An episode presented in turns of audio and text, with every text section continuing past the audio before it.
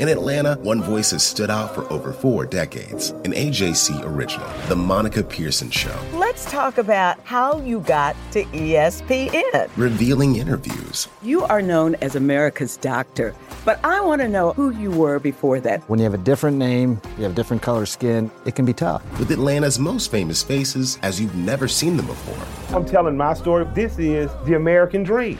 The Monica Pearson Show streaming now on AJC.com. The AJC's trusted veteran political voices, Greg Bluestein, Patricia Murphy, Tia Mitchell, and Bill Nigut, are the essential source for Georgia politics. The Atlanta Journal Constitution's Politically Georgia. Sign up for the newsletter, download the podcast, subscribe to the AJC. Hey, everybody, this is Doug Roberson of the Atlanta Journal Constitution with another edition of the Southern Fried Soccer podcast. It is December 2nd, 2021, and on Wednesday, Atlanta United announced its year end roster moves. Before I get into that, I just want to remind you you can follow me on Twitter at Doug Roberson AJC, on Facebook at Atlanta United News Now, and I hope that you'll consider subscribing to the Atlanta Journal Constitution for all of our excellent coverage of your municipality, as well as all the wonderful sports teams in our community.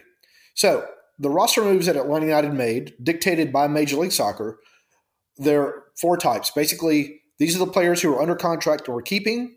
These are the players who had an option on their contract and we exercised it. These are the players who had an option on their contract and we didn't exercise it. And these are the players that are simply out of contract. There weren't too many major surprises uh, in Atlanta United's decisions yesterday. The biggest was to not exercise the option on backup goalkeeper Alec Kann's contract. He has proven to be a very, very good player for Atlanta United, a, a starter when needed, a very good starter when needed. Um, a guy who doesn't cost a lot, only $115,000 according to Major League Soccer Players Association. But they didn't exercise the option. But in my reporting, I learned that they are negotiating with him and hoping to sign him as a free agent. Those announcements can't be made until next week, I believe it is, or might be two weeks.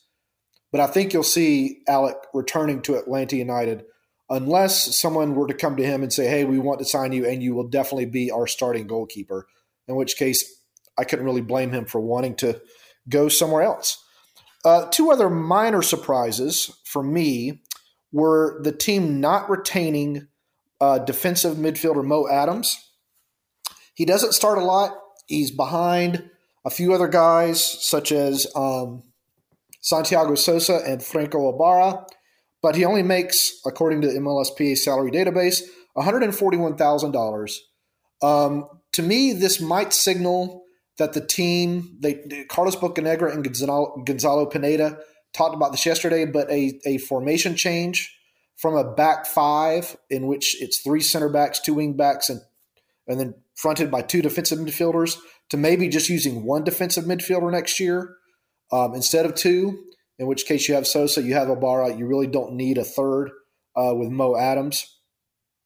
Or it could be opening up a slot to add a veteran leader that Carlos Bocanegra said and Pineda said they want to add a kind of a glue piece to help the team manage games. As, as y'all know, Atlanta United had very significant issues, particularly at the ends of games last season. Uh, they gave up, I think it was 13 points in the regular season from games that it was leading after the 75th minute, uh, something like that. Uh, and of course, the two set piece moments against NYC and FC in the playoffs that could have been managed better, that might have enabled Atlanta United to at least give itself a chance to win, which it didn't do because of the two goals on the set pieces. Uh, the other interesting uh, decision was to keep Alex De John, a center back who barely played for Atlanta United last year um, doesn't cost a lot, but the team has George Campbell. It has Bryce Washington. It has Efrain Morales, who I don't think you're going to see with Atlanta United for a couple of seasons, probably. Um, I, I, didn't understand if, they, if they're going to maybe switch to two center backs. They already have Robinson, unless they think he might be sold. They have Franco. They have Walkes. They have George Campbell. Why they needed Alex De John. Um, a theory that I have is maybe he's going to spend a lot of time working with guys like Washington and guys like Morales with Atlanta United too to try to mentor them and help them become better pros to get them ready. Uh, that's just a theory. I don't know. I think you'll probably see at least Washington training a lot with Atlanta United next season. He was already doing so in the run up to the playoffs when Miles Robinson was off of the U.S. men's national team, just to give him experience and to help with the numbers. Uh, the other interesting uh, decision was Mikey Ambrose, retaining Mikey Ambrose. He didn't play, he played less than 90 minutes last season as George Bello's backup, but you need a good backup particularly if the team sells Bello, which I'm going to get into in a minute. But if they sell Bello, they would bring back Gutman from uh, on loan at Red Bulls. You still need that left sided backup. I don't think they have a homegrown in the pipeline or an academy player who's going to come in at that position. So that's why they keep Ambrose. So we got to talk with Bocanegra and Pineda yesterday. And of course, one of the first questions uh, Bocanegra was asked about is if the team is planning to move forward as if Ezequiel Barco is going to be on the roster. He's, you know, been of interest to clubs in Europe for a while now. Obviously, still with the team. The team he's still under contract with the team next season. He's coming off career highs in goals, assists, minutes, appearances, just about every category uh, because he was healthy most of last season. He had a, he had a good year. I still I, I wrote a blog that I think that there's a thing that I call the Barco bounce, in which he plays well for the first few games under a new manager, and then he starts to kind of revert back to the old Barco, the over dribbling, not making the best decisions with the ball, Barco. And I laid that out in a blog, and you can you can go and read it. Uh, you can find it on ajc.com or just Google my name and Barco bounce, and it should pop up. But anyway, uh, Bocanegra said that the team has received considerable interest in Barco. We'll see what happens if, if they sell him in the offseason. I think they almost have to. Uh, I don't know if they'll get what they want. Uh, you know, they allegedly paid 13 million or so for Barco, with the market being slightly depressed uh, because of COVID and, and everything else. I don't know if they'll get that 13 million dollars back, but we'll see what happens. And then Bocanegra was asked about two other players that are probably of interest. Um, George Bello, fullback, and center back Miles Robinson. Bark, uh, Bocanegra said there is considerable interest in Bello, which I had previously reported. Uh, that interest remains. Still no interest in Miles Robinson, which surprises me a little bit. Um, he's, uh, I think, the best defender in Major League Soccer. I know Walker Zimmerman, uh, Lawrenceville native, was named Defender of the Year for the second consecutive year last year. You look at the stats I think it was either Robinson or uh, the player for Sporting Kansas City who were the better defenders in Major League Soccer, but for whatever reason, Robinson finished third. But here's some audio of Carlos Bocanegra talking about Barco, Bello, Robinson, and a little bit about Franco Escobar, whose uh, option was exercised. He spent last season on loan at Newell's Old Boys, but is supposed to be coming back. I'll be stunned if we ever see him at Atlanta United's training ground again. But here's Bocanegra yes, we we've had quite a few um, inquiries about George Bell. Uh, obviously, he's you know 19 year old left sided uh, left sided player that's very dynamic, very athletic. Uh, you know, caps with the national team 30, 40 professional games under his belt. So you can imagine the the type of interest that that he's garnering. So um, again, he'll be he'll be a tough decision for us in the off season, and um, like quite a few of these other guys that we have. So uh, Miles, we haven't we haven't had anything. Barker, we've had quite a bit of interest in in him. All right, so there's a little update on those three guys. I think that Barco will be sold. I think the team might hold on to Bello unless they get an out of sight offer because next year is a World Cup year. I figure Bello should be in the running to make the U.S. squad. He, he played for it uh, he got called up twice with a few appearances last year or this year. We're not quite done with this year yet. Um, because obviously playing well in a World Cup significantly increases a player's value. Uh, the same, I think, will probably be true for Robinson. Um, I think he'll definitely start for the U.S. if it qualifies for the World Cup. And based upon his performances already, he should do well, and that is going to generate some interest. So switching now to players that might be coming in to the roster. You know, there there was no confirmation of Thiago Almada, the starlet from Argentina, from uh, Vélez Sarsfield. Neither Pineda nor Bocanegra wanted to confirm that. Um, but Bocanegra did say that they want to bring in a couple of veterans, guys to help manage games, guys who can either put a foot on the ball or get the guys going. I think that was a, a really big void on the team last year. I think Brad Guzan is a fantastic captain, but once the games get going, there's only so much Brad can do because he's in the goal and not in the middle of the field or, or high up the field. Josef Martinez has that fire, but I think the team needs someone like former player Jeff Larentowicz, a guy who's been in MLS, who knows the situations, who can talk to the guys in English or Spanish and kind of get them to understand this is what we have to do right now to to get a result in this game. I think they were missing that last year. I, I you know I've told Pineda that I, have told other people that, so this is not a surprise.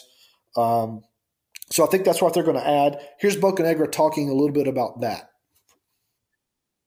What we'd like to add uh, is similar to what we spoke about last time. Can we add a veteran uh, or two to the roster uh, to give us a little bit more game understanding, game management, um, the understanding of the league, situations, uh, things like that to balance out uh, uh, some of the youngsters uh, that are young, hungry, ready to fly and, and, go forward every time, or sometimes we need to put our foot on the ball. Now, Atlanta United, uh, with yesterday's uh, announcements, already has almost a full roster. Um, it, it, they've got. I'm going to look it up here really quick for you. I wrote it yesterday, but I want to make sure I get it right for you. Um, almost 27 guys, I think.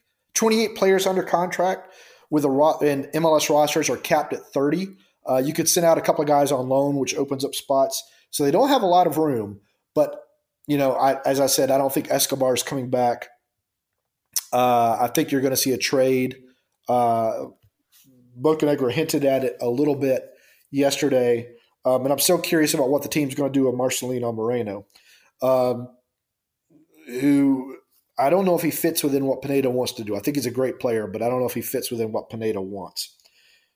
So we talked to Bocanegra first, and then we spoke with Pineda second yesterday when we were talking to him about what he wants to see from this team next season. He said he obviously wants to win, but then he started talking a little bit about um, – his goals for the team and what he wants out of training camp. So here's Gonzalo Pineda talking about what he hopes to see.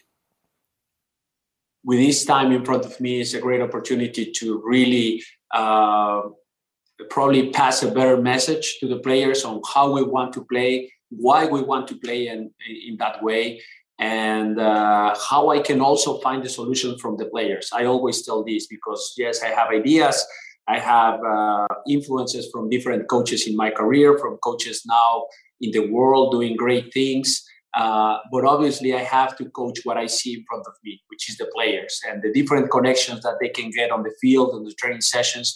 We have to be alert to see those connections and how we can take those solutions that they bring on the table to, to put it for the team.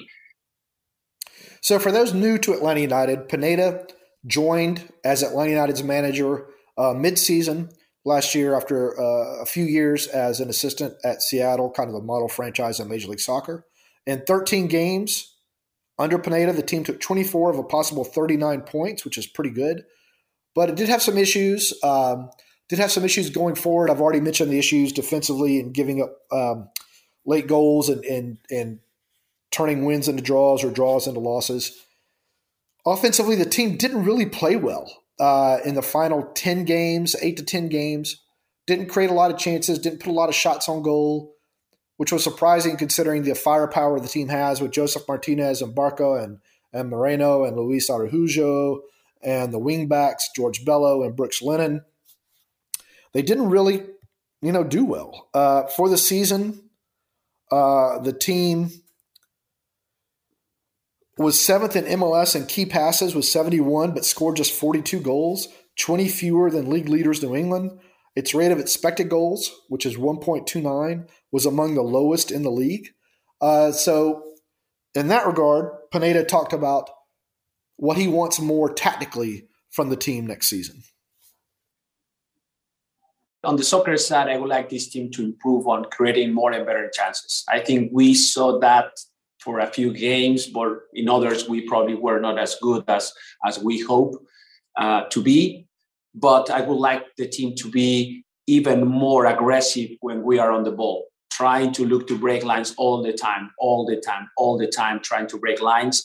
But the knowledge that I have from this league is that the transition is big in this league. So we, at the same time as we want to continue to be aggressive on the ball, try to create chances, try to break lines all the time, try to be very proactive and playing a very energetic style of football where everybody's playing and moving, playing and sprinting. And that's what the fans enjoy. That's what we all enjoy to see a team that is always trying to attack, trying to penetrate lines uh, at pace. Uh, after that we need to to maintain the control of the game. Having some balance between the players that are uh, just protecting the counter and try to regain the ball again uh, and then trying to continue the attack. So that's always the challenge on what is the best shape to do that where the best players to do that. So that was Pineda talking about the tactics. It's nothing new. He said this a lot last year but uh, the formation change that he and Bocanegra uh, referenced a couple of times is going to be the difference, I think. Uh, I think you're going to see either a 4 2 3 1 or 4 1 4 1 to get more attacking players on the field to get those numbers going forward, which they didn't really have a lot of last year. Now, just I want to uh, catch y'all up a little bit on some key dates coming up. Uh, you can put these on your calendar if you want to, or hopefully you'll just follow my coverage on Twitter at Doug Roberson AJC or on Facebook at Atlanta United News Now. December 12th, the half day trade window opens. That's from 9 a.m. to 1 p.m. Eastern Time. Uh, you'll see clubs making moves. Of course, Atlanta United has made a splash before with the trade for Darlington Nagbe, which y'all will remember a few years ago. Obviously, helped the team win the MLS Cup, U.S. Open Cup, and Campeones Cup. December 13th, the list of free agents will become available from the league, as well as those players el- eligible for end of year waivers and the reentry process. December 14th, is the expansion draft for Charlotte FC coming online next year. Uh, Charlotte FC will select as many as five players. Uh, once a team loses a player, uh, all the, the remaining players are pulled back, so they can only lose one player. The list of those eligible players will be December 13th. We'll find out who Atlanta United has protected, who it hasn't. I'll have a blog a little bit closer to then on who I think Atlanta United will protect and who they won't and I think there may be one surprise. December 15th is end of year waivers. That and that's also the same date at 1 p.m. when free agency opens. So if Atlanta United comes to an agreement with uh, Alec Kann, that is when it will be announced. Uh, I think that teams can only sign two free agents. I believe is the rule. I have to go back and look. That's what it used to be. We haven't really seen what the new CBA is, uh, so I don't know if that's changed. So you won't see too many splashes there. Um, December 17th is the reentry process in which you could sign players that nobody else wanted. Um, and then it's again December 23rd. And then training camp will open either in late January or early February. Uh, the first games have already been announced for next year. And Atlanta United, as I hope y'all will know, uh, will open February 27th versus Sporting Kansas City at 3 p.m. at Mercedes Benz Stadium. It will be a full stadium game, so it should be 70 something thousand. Uh, we'll see if they get more than Charlotte because Charlotte is already touting that it is going to sell out at 72,000 uh, seat stadium there in, in uptown Charlotte. And then Atlanta United's second game is March 5th at Colorado at what used to be Dick's Sporting Goods Park. I have no idea if it's still Dick's Sporting Goods Park. Uh, it's two tough games for Atlanta United. Colorado finishes the top team in the West last year. Sporting Kansas City was second or third, I think, in the West. Uh, so that's two tough games for Atlanta to open, but you should get a pretty good idea of the team's quality based upon these two games. All right. That is going to wrap up the Southern Fried Soccer podcast. I didn't ask for any questions from anybody uh, this time. We might do a mailbag next week uh, to keep the podcast going. It was a great year uh, for the podcast. I want to thank all of you for your work and your questions and the time you spent coming up with really good questions and listening to the podcast. I want to thank um, Gonzalo Pineda at Atlanta United's front office, communications department for all their help uh, with my content this year, making players available, making managers available. Thank Gonzalo Pineda, Rob Valentino for giving really insightful answers to our questions, um, especially compared to their predecessor. Um, I want to thank all the other guys who cover Atlanta United uh, for their various outlets. And I would ask you to please consider following them on Twitter, uh, following their work. Uh, Dirty South Soccer, uh, The Athletic, Siempre United, uh, Soccer After Dark, uh, Five Stripe Final, Dirty South Soccer, the guys at MLS, Sam Jones, Andrew Wiebe, Charles Boehm, um, all those guys. And I'm forgetting some, and I'm, I'm sorry if I have, but just know please look for their content. I want to thank Jay Black, who came on late to the AJC as our podcast manager. He's doing a great job helping me with the audio and things like that. All right, so that's going to wrap up the Southern Fried Soccer podcast. Uh, as always, you can follow me on Twitter at Doug Roberson AJC, on Facebook at Atlanta United News Now, and we'll have another podcast next week that'll be a mailbag. So think of some great questions. Email them to me at uh, D Roberson, that's D R O B E R S O N, at AJC.com and I'll get to those next week. I'm Ernie Suggs, race and culture reporter for the Atlanta Journal Constitution. And I'm Nedra Rhone, lifestyle columnist. Atlanta has been known as the Black Mecca for so many years, but that means something different to everybody. It means everything to me. I've been living here for 24 years, and I am still amazed at how rich the city's black culture continues to grow. Every day I wake up, I learn something new. Well, you all can learn something new by subscribing to the Atlanta Journal Constitution's new newsletter called Unapologetically ATL. It's all about the people, the events, and the entertainment happening in metro Atlanta that black people might want to know about. Like historically black colleges and universities, Atlanta's thriving art scene, and the city's growing neighborhoods. Wherever you live, we want to hear from you. We want to hear what issues are important to you. So subscribe today at www.ajc.com slash unapologetically ATL. Only from the Atlanta Journal Constitution.